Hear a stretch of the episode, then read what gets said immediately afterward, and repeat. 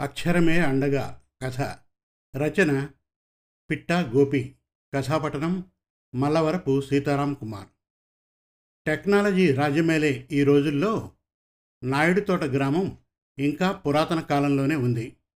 కారణం ఆ గ్రామ భూస్వామి తన స్వలాభం కోసం గ్రామస్తులందరినీ తన కింద పని చేయించుకోవడమే.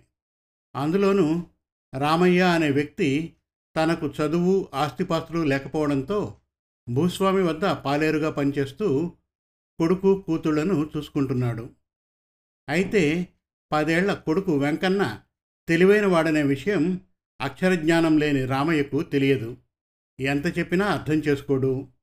తన తండ్రి పాలేరుగా ఉండడం వెంకన్నకు నచ్చేది కాదు. పైగా బడికి పంపకుండా అప్పుడప్పుడు తనను కూడా పనిలోకి పంపేవాడు. దీంతో భూస్వామిపై వెంకన్నకు పగ. ఒకరోజు వెంకన్న ఇంటి వద్ద చదువుకుంటున్నాడు. ఒరే రామయ్య అని అరుస్తూ భూస్వామి వస్తాడు. ఏంటయ్యా ఇలా వచ్చారు? ఇలా వచ్చానంటావేంట్రా? దొడ్లో పనులన్నీ ఎక్కడవక్కడ ఉండిపోతేను? అంటాడు భూస్వామి. అయ్యా కూతురు ఆరోగ్యం బాలేదు. కొద్దిగా ఆలస్యం అవుతుందయ్యా. వచ్చేస్తాను అని బతిమాలుతాడు రామయ్య. ఆలస్యమైతే ఈ ఎంకడినైనా పంపరా. చిన్నప్పటి నుంచి చేస్తే పనిలో ఆరితేరుతాడు. అన్నాడు భూస్వామి. నేను వెళ్ళను చదువుకుంటాను అన్నాడు వెంకన్న.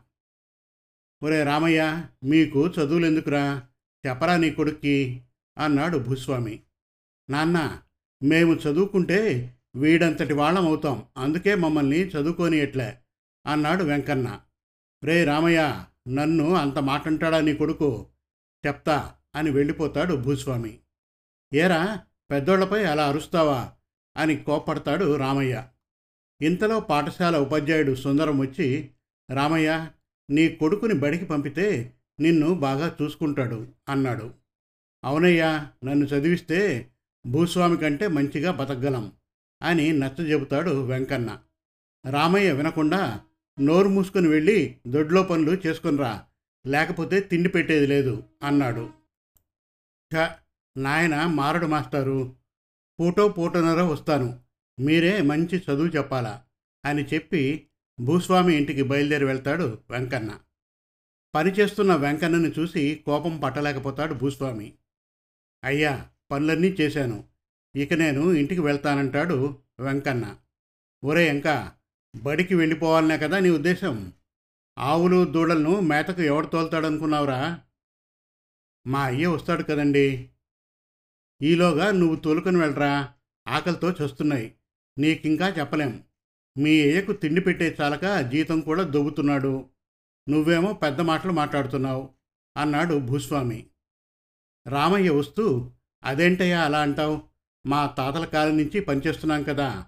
ఇంకా నువ్వు ఇంటికి వెళ్ళు. నేను తోల్తా అన్నాడు.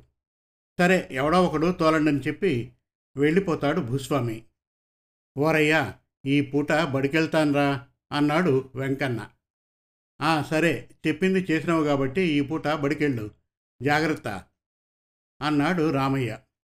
మరుసటి రోజు మంచంపై ఆరు బయట రామయ్య సేద తీరుతూ ఉంటాడు. వెంకన్న గుమ్మం వద్ద చదువుతున్నాడు. ఒరే రామయ్య అంటూ చేతిలో ఏదో కాగితం పట్టుకొని భూస్వామి వస్తాడు. ఏంటయ్యా? ఆతృతగా అడుగుతాడు రామయ్య. డబ్బులు తీసుకున్నావు కదరా? ప్రామిసరీ నోటు రాసి తెచ్చాను సంతకం కోసం. అలాగే అంటూ బొట్నవేలు తన పంచకు రుద్దుతూ ఎక్కడ పెట్టాలయ్యా? అంటాడు రామయ్య. ఇంతలో వెంకన్న ఓరయ్యా ఆవురా అని ఆ పేపర్ తీసుకుని చదువుతూ ఓరయ్యా ఇక్కడ పదహైదు వేల రూపాయలు తీసుకున్నట్లు రాశాడు అన్నాడు వెంకన్న. ఏంట్రా ఇంకా నువ్వనేది? నేను పదహైదు వందలు మాత్రమే తీసుకున్నానురా పైగా ఇది ఇంగ్లీష్లో రాయించి తెచ్చాడురా అన్నాడు రామయ్య. తరువాత ఆవేశంతో భూస్వామి షర్ట్ పట్టుకుని ఏరా నాకు చదువు రాదని పదహైదు వందల్ని పదహైదు వేలుగా మార్చి మా బతుకులు బజార్కిచ్చాలని చూస్తావా? నీ సొమ్ముతో నువ్వు తృప్తి పడకుండా మాలాంటి చదువు లేనోళ్ళని మోసం చేసి సంపాదిస్తావా? అని కొడతాడు.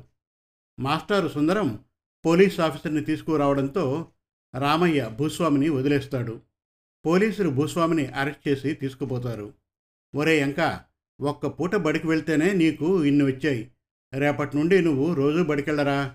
భూస్వామిది కాకుండా ఊర్లో వారి పనికి వెళ్ళి నేను సంపాదిస్తాను. అక్కను కూడా బడికి పయనం అవ్వమనరా? ఎంత చదువు చదివితే నేనంత సంపాదిస్తా అని తన కండబలం చూపిస్తూ తలపాగా కట్టుకొని పౌరుషంగా బయటకెళ్తాడు రామయ్య. ఆనందంతో ఎగిరి గంతులేస్తాడు వెంకన్న. సమాప్తం.